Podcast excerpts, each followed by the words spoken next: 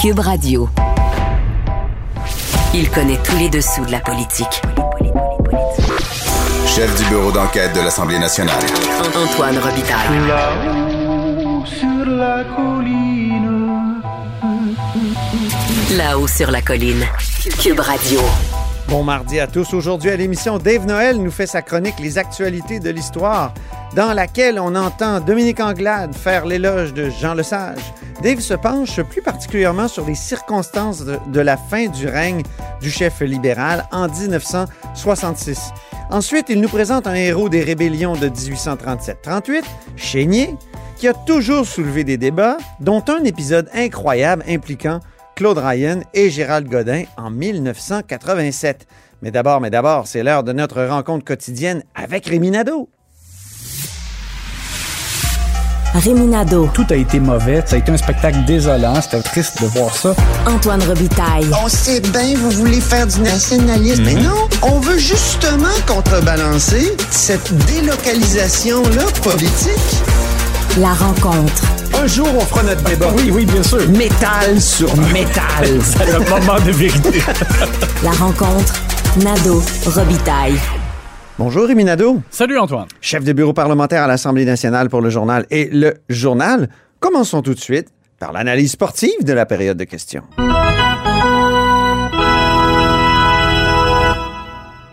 Il y avait une joueuse ciblée aujourd'hui euh, sur la patinoire. Et elle l'avait été la semaine dernière aussi. Ben oui. Euh, Marguerite Blais euh, a passé un dur moment au Salon Bleu parce que Radio-Canada a révélé euh, mardi matin qu'elle, elle et sa collègue Danielle McCann, d'ailleurs, qui était ministre de la Santé au début de la pandémie, avaient été mises au courant dix jours avant qu'il y ait l'article dans The Gazette sur euh, la tragédie de la résidence Aaron, avait été mise au courant qu'il y avait donc, il était écrit urgent, d'ailleurs dans l'entête du courriel, euh, qu'il y avait une situation qui risquait de mettre en péril euh, des résidents de, de cette, de cette résidence Aaron. Et Madame Blais, donc, s'est défendue en indiquant que dans ce courriel-là, il y avait quand même la mention que le CIUS euh, allait s'occuper de la situation, parce que là, on parle d'une résidence privée, mais euh, informé de ce qui se passait, le CIUS euh, semblait donc dire qu'il allait prendre les choses en main. Donc, et François Legault, qui s'est porté à la défense de Marguerite Blais et de son gouvernement dans l'ensemble, et Marguerite Blais elle-même ont répondu en disant, mais que voulez-vous, nous, on pensait que le CIUS allait vraiment donc s'en occuper. C'était comme si c'était senti rassuré un peu par cet élément-là du courriel. Marguerite Blais prétend quand même qu'ils ont posé des questions durant la semaine après et que c'est quand De Gazette a sorti son reportage, vraiment que là, ils ont constaté, compris l'ampleur de ce qui se passait, réalisé à quel point, donc, il y avait des gens euh, qui étaient euh, vraiment en danger de mort. Il y a des gens qui sont morts Ben oui. carrément euh, après ne pas avoir reçu les, les soins requis. Alors, elle, elle dit il y avait 274 éclosions dans les maisons de personnes âgées. Puis l'opposition répond oui, mais il y en avait une seulement. C'est Monique Sauvé, je crois, qui est de- du Parti libéral, qui a dit qu'il y en avait une seulement qui était sous tutelle. Alors, Ouais. qu'est-ce que vous avez fait? Et alors, Dominique Andelade a été euh, vraiment euh, questionné de façon très serrée Oui. M. Legault. Monique Sauvé aussi, en disant là, ça suffit, les versions contradictoires. Euh, donc, euh, ça a été donc un moment difficile. On va entendre la réponse de Marguerite Blais, une des réponses, en fait, où elle explique qu'elle a fait son mieux dans les circonstances. Président, je n'ai pas à me défendre. Ce que j'ai à vous dire, non, non, ce que j'ai à vous dire, c'est que j'ai fait mon travail. Réponse, les gens ont du temps pour répondre. Soyez attentifs si on veut continuer à avancer sur un dossier qui est extrêmement important. Madame la ministre responsable des aînés et projets. Monsieur le Président, j'ai fait mon travail selon les connaissances que j'avais à l'époque. On est au début de la pandémie. Il faut se souvenir de ça. Et en plus, il y a une coroner qui est en train d'écrire son rapport, qui a posé mille et une questions par rapport à Aaron. Il faut la laisser terminer, le déposer. Trouves-tu qu'elle s'est bien défendue? Parce qu'on demandait sa démission là, ce matin, tous les Oui, partis oui. d'opposition. Ben, sur- surtout le Parti libéral du Québec qui a vraiment demandé clairement Ah oui. la démission des deux. Euh, bon, les deux autres, euh, je pense que Parti québécois et Québec solidaire est un peu plus nuancé en disant, mais il y a quelqu'un qui a menti, il faut voir. Mais moi, je pense, est-ce que c'est bien défendu? Premièrement, là, c'est c'est extrêmement délicat. C'est c'est dur de mettre sur les épaules de quelqu'un des milliers de décès. Là. Tu sais, On s'entend que c'est difficile. On- en plus, Mme Blais a été, euh, tu sais, sur le plan personnel, en, en congé maladie maladie, on le sait, là, pour un épuisement professionnel. Honnêtement, euh, elle aurait pu craquer carrément. Moi, je trouve qu'elle a fait l'objet d'une grosse. Moi, je trouve qu'elle a fait face aujourd'hui, Oh. puis elle avait une réponse. hein? Oui. Tu sais, elle était capable de dire euh, qu'il y avait cette situation où le CIUS s'en occupait. Oui. Alors, Au moins, elle avait cette réponse-là qui était dans les mêmes courriels. En plus, elle nous a révélé que ça, c'était déjà déposé en preuve, ces courriels-là, Mhm. chez la coroner. Ouais, par contre, tu sais, l'élément, il n'y a rien de nouveau, oui et non, là, dans le sens que c'était déposé, mais tant que c'est pas euh, dévoilé publiquement ou Ouais. public, on le sait pas. Là, donc. Hmm. Mais donc, je trouve quand même qu'elle s'est montrée forte dans les circonstances. Je trouve que c'est pas évident. Là. Elle, Mm. elle a vraiment quelque chose d'extrêmement lourd euh, sur les épaules. Alors ça, je le reconnais. Je pense que je pense aussi qu'elle a dû faire de son mieux. Mais ceci étant, quand elle dit justement la coroner va, déposer son rapport, moi je pense que c'est là vraiment. Si la coroner qui a pris la peine d'écouter tout le monde, de faire revenir des témoins, de, de re-questionner d'ailleurs deux fois Nathalie Rosebush, la sous-ministre. Euh, si la coroner, elle, euh, émet un, tu sais, critique sévèrement le travail de Mme Blais, ben là, je pense que là, on dira, regarde, elle n'a pas suffisamment agi ou elle n'a pas correctement agi. En attendant, ben c'est sûr qu'on peut y aller de, de nos impressions. Euh, on a l'impression, à, à la lumière du courriel qui a été rendu public ce matin, qu'elle savait un peu plus que ce qu'elle avait dit jusqu'ici. Oui, ça, oui, c'est Ça, vrai. euh, quand ça même. semble être une nouvelle version, oui. Oui, mais, euh, mais on, comprend, on peut comprendre peut-être qu'effectivement, là, dans, dans le- Mais l'ensemble il de... il y a savoir et savoir aussi. Qu'est-ce qu'on sait? Est-ce qu'elle savait qu'il y avait des, des, des personnes âgées qui étaient en train de, de, de, de- de- sécher carrément? de-? Est-ce qu'elle savait qu'il y avait plus de, de personnel? Ouais, mais Est-ce pense- que c'est le dé- dans le détail, là? Est-ce est-ce qu'elle avait tout le portrait? C'est ça l'affaire. Ouais, on a peut-être qu'on savait que c'était dangereux ce qui se passait, mais peut-être qu'elle avait pas tout le portrait. Non, on a l'impression que c'était pas de temps dans le détail, sauf que la mention urgent aurait peut-être commandé quelque chose de plus rapide. En même temps, il n'y avait pas que ça sur la table. Il y avait, bon, toute, toute la pandémie au complet. là, 274 Bon. éclosions, peut-être qu'il y avait d'autres urgences, je sais pas. Alors, je, je pense qu'il faut vraiment attendre la conclusion de la coroner pour, pour vraiment. Hmm. Je pense qu'elle, la coroner, va euh, émettre une espèce d'avis où elle va dire euh, je pense qu'ils ont bien fait ça ou pas bien fait ça. Il y a un joueur qui a exagéré, qui a un peu trop forcé, selon toi, aujourd'hui. Oui, euh, parce que Gabriel Nadeau-Dubois euh, a réclamé lundi la démission de Benoît Charette à cause d'un titre, si on veut, ou à la suite d'un texte dans la presse, parce que euh, journaliste qui a fait une entrevue avec Benoît Charette euh, dans le cadre du rapport du GIEC, et Benoît Charette disait on peut pas faire plus, mais si on arrête là, on a l'impression qu'il a dit on peut pas faire plus pour l'environnement. Et là, Gabriel Nadeau-Dubois a dit ça n'a pas de bon sens dire ça. C'est comme si le ministre de l'Éducation disait on peut pas faire plus contre le décrochage, donc il doit démissionner. Mais le propos exact de Benoît Charette, c'est qu'il revient sur les objectifs de réduction de gaz à effet de serre du gouvernement Legault, euh, qui sont de 37,5% d'ici 2030. Et il dit on peut pas faire plus en termes de, de cibles de réduction de gaz à effet de serre par rapport aux autres partis qui demandent des cibles beaucoup plus ambitieuses. Euh, Notamment 60 oui, pour ce qui est de Québec solidaire. pour Québec solidaire. Et Québec solidaire n'a jamais déposé sa liste, d'ailleurs, de, de, mesures que- pour, ouais, y de arriver. mesures pour y C'est ça. Alors, alors que Benoît Charette lui dit, nous, on a déposé des mesures pour arriver à peu près 42% 43 des, des objectifs. Il devra bientôt, dans les prochaines semaines, aller plus loin, de présenter d'autres mesures. Mais moi, je suis d'accord avec le fait que il faut d'abord savoir comment on atteint 37,5 Oui. avant d'aller plus loin.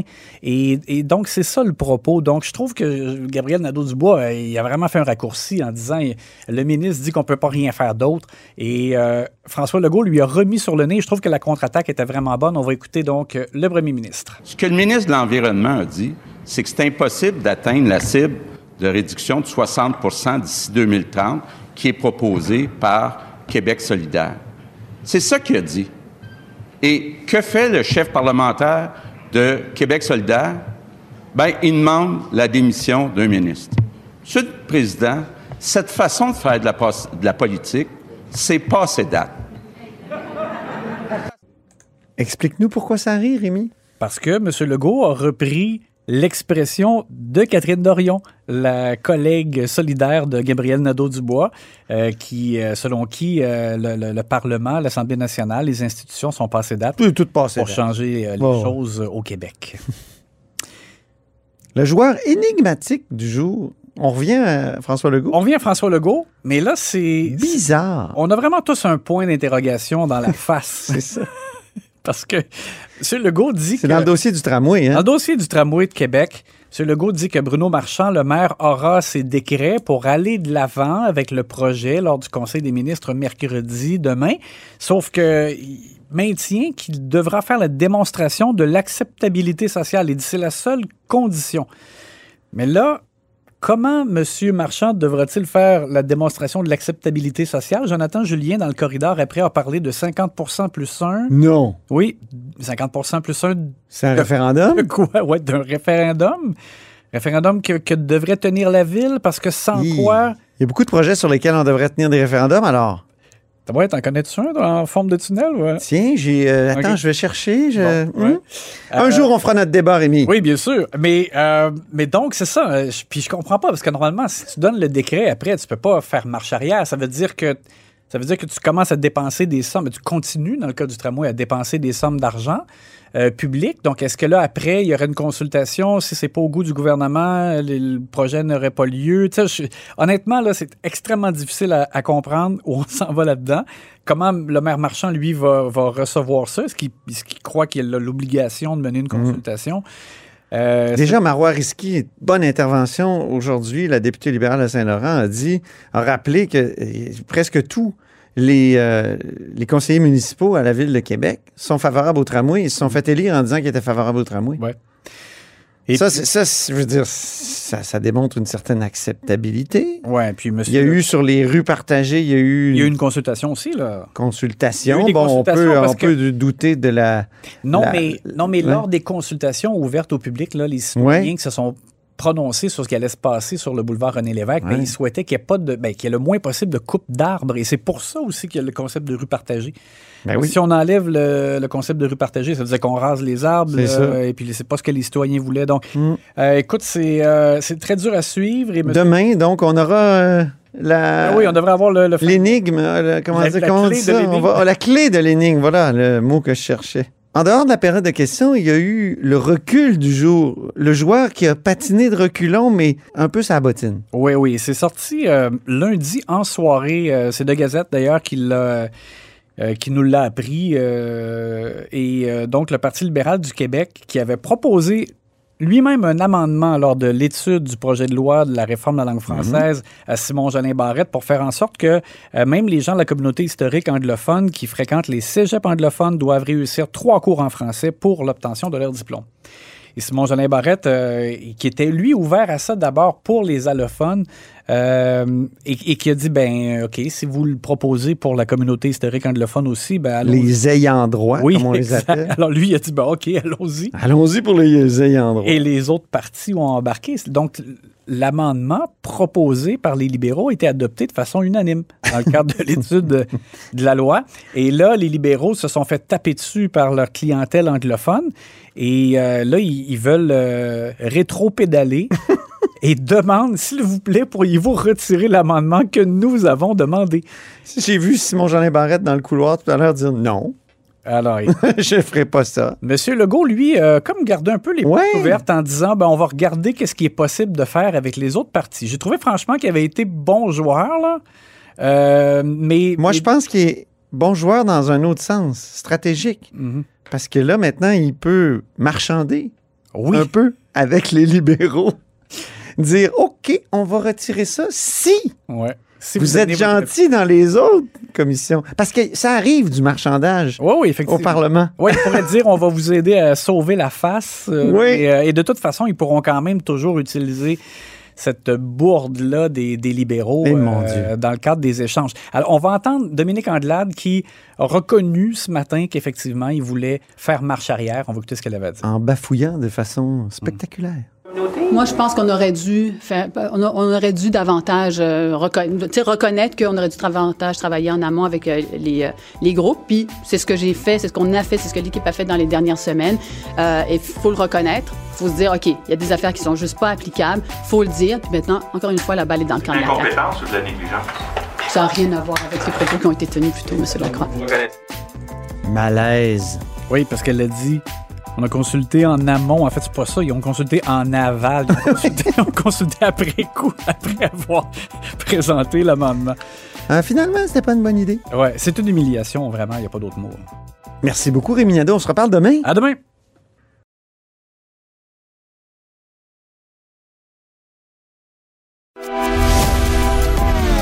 Grand philosophe, poète dans l'âme, la politique pour lui est comme un grand roman d'amour. Vous écoutez Antoine Robitaille, là-haut sur la colline. C'est mardi, jour des actualités de l'histoire. Les actualités de l'histoire. Avec Dave Noël et Antoine Robitaille. Bonjour, Dave Noël. Bonjour, Antoine. Notre chroniqueur d'histoire et accessoirement journaliste au devoir, auteur entre autres de Mon calme général américain.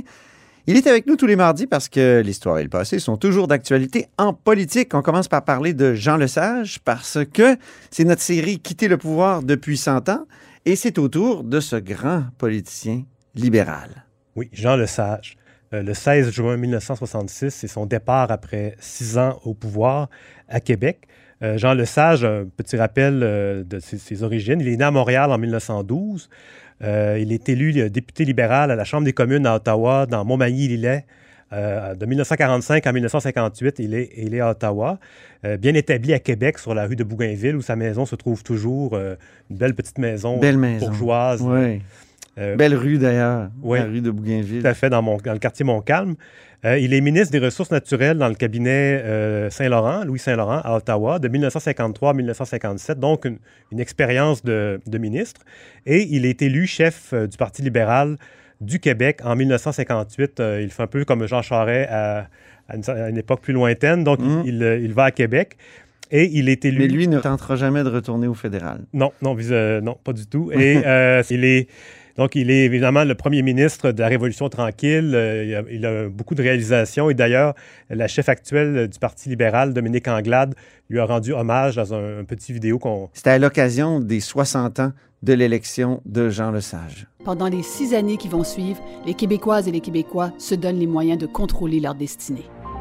Le gouvernement Lesage dote le Québec d'une véritable administration publique et il crée les grands leviers modernes de développement social et économique. Le SAGE implante l'assurance hospitalisation qui permet l'hospitalisation gratuite et il crée un tout premier ministère de l'Éducation qui mettra en place un véritable réseau d'écoles primaires et secondaires. Le gouvernement amorce aussi les travaux qui permettront d'élargir l'accès à l'éducation supérieure. Ces jeunes, je vous le demande, ne sont-ils pas notre principale raison d'espérer on élabore le Code du travail pour protéger les droits des travailleurs et on crée la Société générale de financement, la SGF, pour développer une expertise dans des domaines d'activité de l'avenir. Le gouvernement met sur pied le régime des rentes du Québec pour assurer des revenus aux travailleurs qui arrivent à la retraite et il crée une nouvelle institution pour gérer ces fonds, la Caisse de dépôt et placement du Québec, qui deviendra un levier économique colossal pour le Québec. Le gouvernement Lesage poursuit la nationalisation de l'électricité amorcée par le premier ministre libéral Adélard Godbout 20 ans plus il y a tellement de réalisations attribuables à ce gouvernement que j'arrivais pas à arrêter l'enregistrement de l'extrait. L'extrait s'étirait constamment. Aurait pu continuer encore. Évidemment, il n'était pas seul. René Lévesque, son Mais ministre oui. aux Affaires, euh, aux ressources naturelles, était Exactement. très important pour l'hydroélectricité. Euh, il y avait évidemment Jacques Parizeau qui était dans, dans l'équipe des, des, mandarins euh, pour le, le, le, volet économique. Claude Morin. Claude Morin, comme sous-ministre aux Affaires intergouvernementales canadiennes pour avoir une position du Québec plus... Euh, plus affirmé. Mhm. Mm. Euh, mais évidemment, Jean Lesage, son défi, c'était un peu d'orchestrer tout ça parce qu'il y avait un parti avec, euh, on peut dire, un peu arc-en-ciel. René Lévesque, c'était euh, un des plus progressistes de son, son, cabinet et il y en a d'autres qui étaient plutôt euh, réticents à entrer dans les grandes réformes. Euh, on parle souvent de la victoire électorale de, de, 1960, mais très peu de sa défaite de 1966. Oui, c'est vrai. On a retenu l'image, notamment de la, de la, réélection de 1962, le fameux débat des chefs euh, euh, télévisé contre Daniel Johnson où il paraît bien, il, il euh, écrase complètement Daniel Johnson. Mais en 1966... Qui a la barbe pas faite. Moi, je me souviens, Vincent Lemieux, euh, en sciences politiques, nous avait fait analyser ce, ce débat-là. Puis il avait dit, remarquez à quel point Daniel Johnson a l'air de pas propre. Tandis que, tandis, tandis que, le sage, lui, avait eu des conseillers qui avaient oui. euh, notamment travaillé avec JFK, euh, Ah oui, c'est vrai. aux États-Unis. Et il avait passé l'après-midi à se faire bronzer dans un salon pour avoir vraiment un teint euh, parfait euh, à l'écran. Ah bon? Euh, mais c'est ça, 1966, il perd euh, contre Johnson. Il gagne par contre le vote populaire. Il récolte 47% des voix contre 40.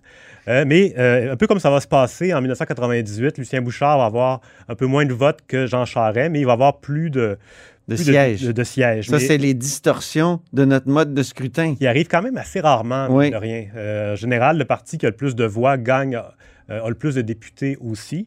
Euh, François Legault voulait changer ce mode de scrutin, mais finalement, Ça n'aura pas lieu en Ça a passé 2018, à la en trappe. 2022, ouais.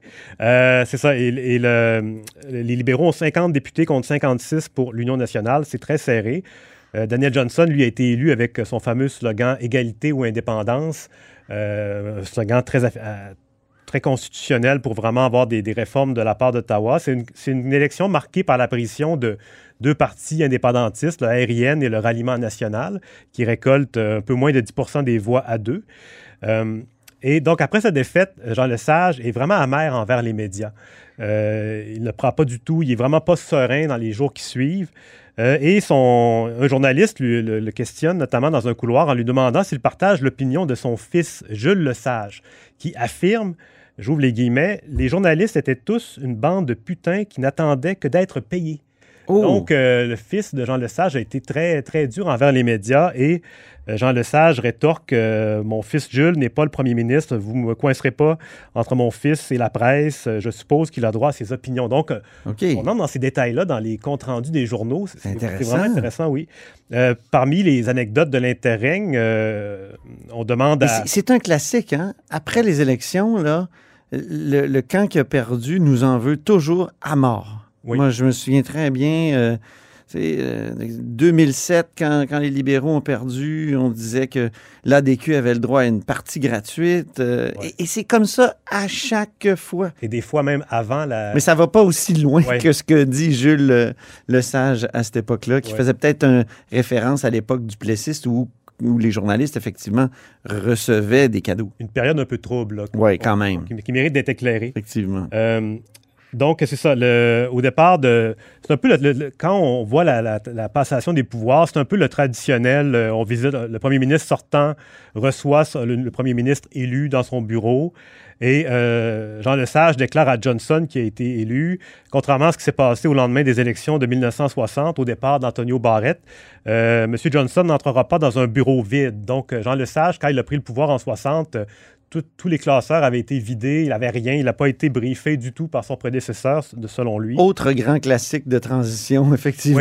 Oui, oui, oui. C'est comme ça dans les comtés souvent. Puis les députés élus s'en plaignent parce qu'il n'y a souvent pas de, pas de. Il reste plus de dossiers. Alors que c'est souvent c'est des dossiers de personnes, des citoyens, Ben oui. rien de politique là-dedans. Exactement. Euh, donc, euh, et euh, Johnson, lui, qui n'est pas encore premier ministre, il annonce que le bureau du chef de l'opposition sera plus convenable. Ils vont le rénover, euh, il sera plus confortable.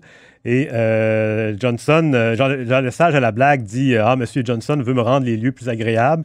Et Johnson réplique Je veux surtout que vous y preniez goût. Donc, Oh! euh, il veut qu'il soit bien dans son bureau pour qu'il soit moins euh, assoiffé d'une reprise du pouvoir. Euh, parmi les discussions sur les dossiers, euh, la passation des dossiers importants, on, on mentionne le, le dossier des frontières du Labrador avec Terre-Neuve, un, un sujet qui nous passionne tous les oui. deux. Euh, À l'époque, on en était où, Dave? Ah, on était, ben, c'est c'est un peu avant le, le fameux contrat de 1969 euh, Ah, le con- Falls, qui, Qui va est être- très avantageux pour Ouais, le Québec. ouais. mais c'est un dossier qui est toujours euh, présent, mais c'était avant aussi la commission d'Orion sur euh, les frontières du Québec. Ah oui, parce que c'est Daniel Johnson qui va lancer Oui, la commission d'Orion. C'est Henri Dorion qui a enquêté sur Ouais. euh, le, le- le Labrador puis le territoire que ça représente pour le Québec. C'est dans cette période-là très où le Labrador était à l'avant-scène, Exact. vraiment aujourd'hui. Euh, Dit-il avec une pointe de nostalgie. Euh, le- le- un, dans- parmi les déclarations intéressantes, euh, on note, c'est ça, que le, le ministre en portefeuille, Gérard Cournoyer, euh, du Parti libéral, qui vient d'être défait, il souligne, amer aux journalistes, que autrefois les gens changeaient d'auto après 10 ans. Maintenant, ils changent plus souvent. Voulant dire que les, euh, les premiers ministres, sont, on change plus souvent, on, est, on se tanne plus vite qu'à l'habitude, parce qu'on se rappelle que Maurice Duplessis avait été là pendant euh, 18, ben, 16, mettons, deux mandats, mais à peu près 16 ans de suite. Mhm. Et avant ça, on avait eu... euh, L'air Tachereau, l'air Gouin. C'est ça, donc on est vraiment dans une nouvelle époque. Les, les premiers ministres restent là seulement six ans. alors Quoique l'air Godbout avait été courte. oui, oui, Ouais. tout à fait. Mais on sortait quand même du, long euh, règne de Duplessis. Euh, et le sage, lui, donc, il, euh, s'en va définitivement le 16 juin 66. Euh, il compte partir 3-4 jours à la pêche, ce qu'il va faire. Et par la suite, à la fin de carrière, il va être chef de l'opposition de 66 à 70. Euh, en 72, il va être nommé président du conseil d'administration des Nordiques de Québec qui viennent de faire leur apparition dans la Ligue mondiale Ah oui, avant c'est qu'il vrai. euh, rejoigne la Ligue nationale en 79-80.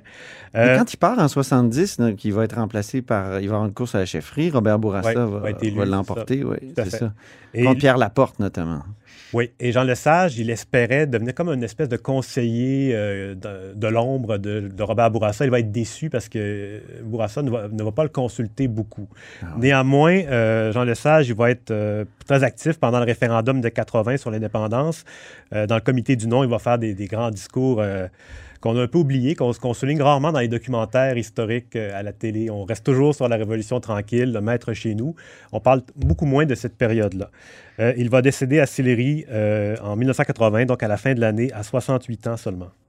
Oui, et je tiens à souligner le texte Le progrès économique et social au Québec depuis 60 ans. C'est un texte de Pierre Fortin qui est paru dans un recueil qui s'intitule La Révolution tranquille 60 ans. Après, Pierre Fortin, l'économiste, euh, se pose la question est-ce que Jean Lesage a réussi son défi? Est-ce qu'on peut dire que le défi qui avait été lancé par Jean Lesage en 1962 d'améliorer la culture et l'éducation, av- l'avènement d'un meilleur niveau de vie et de santé et progrès économique du Québec, euh, est-ce, que ce défi a été relevé? Ben, euh, chiffre à l'appui, Pierre Fortin répond 60 ans plus tard. euh, j'entends démontrer ici, chiffre à l'appui, que 60 ans plus tard, le défi de M. Lesage a été largement relevé. Je trouve que c'est à lire. C'est un, un texte bilan, une compilation de données très intéressante de la part de l'économiste. Passons maintenant au deuxième sujet de cette chronique, la série Sur la piste dans le devoir qui euh, se penche sur euh, des personnages euh, oubliés, Dave, ou négligés par l'histoire. Et là, on va parler de la mémoire du patriote Chénier. Oui, sur la piste des archives. Donc, c'est une série qui revisite des épisodes de l'histoire de l'Amérique française à travers parfois des figures ou des événements. Dans le cas présent, le texte de samedi portait sur, le, comme tu disais, le patriote Chénier, euh, qui est un patriote, dans le fond, qui est décédé en 1837 lors de la bataille de Saint-Eustache. Et il est mort même dans un cimetière, qui est un endroit euh, tout désigné pour mourir, euh, si on peut dire, euh, de façon un peu cynique. Euh, donc, c'est la bataille de Saint-Eustache. Le... Toi qui aimes les cimetières, Dave, Oui. tu m'as déjà fait faire une tournée des cimetières de Québec à la course. Oui, oui, un endroit de patrimoine Ah oui. de, de- de- c'est vraiment des monuments souvent impressionnants, un endroit aussi très, très calme. Oui. Euh, mais celui de Saint-Eustache, qui est d'ailleurs disparu euh, par la suite, celui-là, il Ah est oui. maintenant recouvert par un stationnement Oh. euh, tu- que tu apprécierais sûrement. Euh, pour vous faire un petit rappel bref de la, la rébellion patriote de 1837, c'est euh, le mouvement patriote, ça dure depuis des décennies. Oui. Joseph Papineau, qui est un des leaders, c'est un, c'est un groupe qui, qui milite pour une réforme du système politique euh, au Bas-Canada, l'ancêtre du Québec. Et euh, les autorités britanniques, à la mi-novembre 1837, émettent des mandats d'arrêt contre les chefs patriotes, envoient les troupes dans la vallée du, euh, du Richelieu, où les chefs Papineau notamment se sont retirés chez des habitants. Et c'est à ce moment-là que le- le- la rébellion est déclenchée. On dit une rébellion, mais en fait, c'est une ré- réaction à une, une manœuvre militaire d'occupation, en quelque sorte, de la vallée du Richelieu. Il y a quelques batailles et les patriotes sont, sont battus. Et par la suite, l'armée à Montréal se retourne vers le, le- le nord, le comté des Deux-Montagnes, et euh, attaque le, le village de Saint-Eustache, qui est un des foyers de patriotes de l'époque. Et euh, on parle d'une armée véritablement, c'est 1500 hommes euh, aux ordres de John Colborne, qui, avait, qui a notamment combattu à Waterloo contre Napoléon en 1815, Ah oui. donc un vétéran qui affronte euh, un patriote qui est un médecin, en fait, euh, chénier, qui, lui, n'a aucune expérience militaire. Et d'ailleurs, il se laisse, il se fait coincer dans le cœur du village. Euh, il se barricade dans l'église avec ses, combattants. Ils sont à, peine 250, euh, très peu. Et le presbytère, les maisons voisines, et rapidement, évidemment, le- ils prennent, euh, comment dire, l'armée britannique bombarde l'église, ils mettent le feu à l'église. Et là, il- Chénier doit euh, sauter par la fenêtre avec ses derniers combattants. Et c'est là qu'il est tué dans le cimetière de Saint-Eustache euh, de deux balles au thorax. Et ce, qui, va arriver avec Chénier, c'est que rapidement, il va devenir une figure du martyr pour les, les gens d'époque et aussi pour le mouvement indépendantiste qui va suivre plus tard. Et surtout que son corps va être outragé.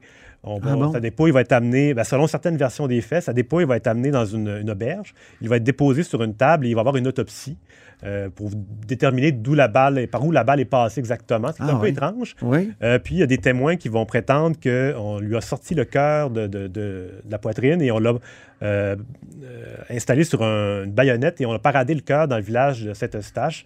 Et ça, c'est une version des faits qui va être vraiment contestée, mais qui va Quelle quand barbarie. même qui va quand même circuler. Surtout que Ouais. le- ce qui est certain, c'est peut-être le- une fausse nouvelle aussi. oui, c'est vraiment difficile à établir.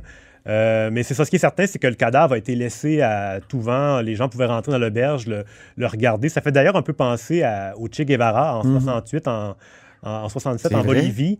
Euh, à sa mort, il est, lui, il est fusillé par contre, et son corps est déposé sur une table au milieu des soldats, et on prend un paquet de photos. Et euh, les- c'est ça, c'est un- ça fait un peu penser à ça. Et d'ailleurs, dans les années 1960, le mouvement euh, felkiste va, va se réclamer de Chénier. Oui, il y a une cellule qui va La s'appeler. cellule Chénier, La cellule euh, Chénier. Rose, qui va enlever euh, Pierre Laporte et euh, qui va euh, notamment l'assassiner carrément. Euh, donc, c'est vraiment un nom qui va, de- qui va, euh, qui va devenir très marquant dans, dans l'histoire euh, du Québec. Et le, le cadavre de Chénier, ce qui est particulier, c'est qu'il ne sera pas inhumé dans le cimetière euh, catholique. On va l'inhumer dans la section des, des enfants morts sans baptême, donc une zone euh, qui n'a pas, pas été bénie. Et euh, dans les années 1890, un médecin libéral de l'époque va faire exhumer les restes, va les mettre dans une urne en espérant le faire inhumer au cimetière, dans le cimetière de, de- dans le fond du Mont-Royal à, Mon- à Montréal, Côte-des-Neiges. Et finalement, le, le clergé va refuser. Il va rester pris avec son urne chez lui. Éventuellement, on, va pouvoir enfin l'inhumer, mais seulement en 1987. Euh, 150 ans après sa mort, il va être euh, inhumé dans le nouveau cimetière de Saint-Eustache, qui n'est pas le même que celui de, de l'époque. Et euh, je, suis allé voir les, journaux de- de ce moment-là, de, de 1987, et le gouvernement Bourassa se fait représenter par Claude Ryan. Et là, c'est intéressant. Ah est en oui. 87, on est euh, un peu avant le, le- le- dans le processus du lac Meach, finalement. Et Claude Ryan fait un discours vraiment euh, bon entendiste, euh, les, les deux peuples fondateurs et la paix revenue. tout Ah ça. oui. Et euh, Gérald Godin, le député du Parti québécois, qui, qui- qui assiste à ça dans l'église même où se sont déroulés les combats, lui, il, il n'en peut plus, il, claque la porte, il s'en va dehors et il trouve ça épouvantable, il se confie à, à la presse à l'époque. Et euh, Pierre-Marc Johnson, qui était le chef du Parti québécois, lui, il est plus conciliant, il est présent, il serre des mains. Donc, euh, c'est vraiment, un- comment dire, la, la mort de Chénier euh, a continué de... de- de- de- Susciter des remous. Des remous, tout à fait. Et, euh, la Parce figure- que c'est politique. Parce que. hein, c'est- Ouais, tout à fait. ouais. Tout à fait. Et euh, donc, Chénier, c'est ça, lui. euh, D'ailleurs, Pierre Falardeau, le cinéaste à la mort de Claude Ryan, va être très dur à l'égard de Claude Ryan, même à sa mort. C'est- contre les conventions. Quand quelqu'un meurt, on, bon, on souligne les bons côtés. Et- Alors que lui, il va dire euh, adieu, bonhomme carnaval, quelque chose comme ça. C'était très méchant, ouais. D'ailleurs, Falardeau, c'est lui qui va un peu contribuer à l'oubli de, Chénier indirectement parce Ah qu'il bon? va faire la promotion du cheval, de Chevalier de Lorimier, Ouais. qui est un autre patriote qui était un lieutenant de, de Chénier, mais qui n'a pas voulu aller dans l'église se battre. Il s'est c'est plutôt euh, enfui, si on veut. Et, euh, mais il va revenir en 1838. 38, il va combattre à nouveau et il va être finalement capturé et pendu en 1839. Et euh, Falardeau, lui, va faire le film de, de- de- de sa vie, de son, Mhm. les jours qui précèdent son exécution. Il va en faire un- en, en quelque sorte un autre martyr, plus sympathique peut-être que Chénier, qui lui est mort les, les armes à la main euh, euh, et qui a laissé assez peu de traces finalement, contrairement à Delorimier, qui lui a laissé des lettres à son épouse. Qui a écrit, c'est ça. Il a, qui a- il a laissé des écrits. Chénier n'a pas écrit, en fait, donc euh, c'était vraiment quelqu'un d'action.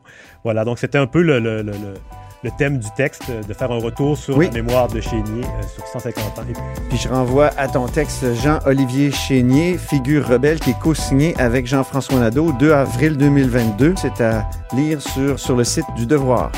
Merci beaucoup, Dave Noël. merci Antoine. On se reparle la semaine prochaine pour euh, d'autres actualités de l'histoire. Et c'est ainsi que se termine La Haut sur la Colline en ce mardi. Merci beaucoup d'avoir été des nôtres. N'hésitez surtout pas à diffuser vos segments préférés sur vos réseaux. Et je vous dis À demain. Cube Radio.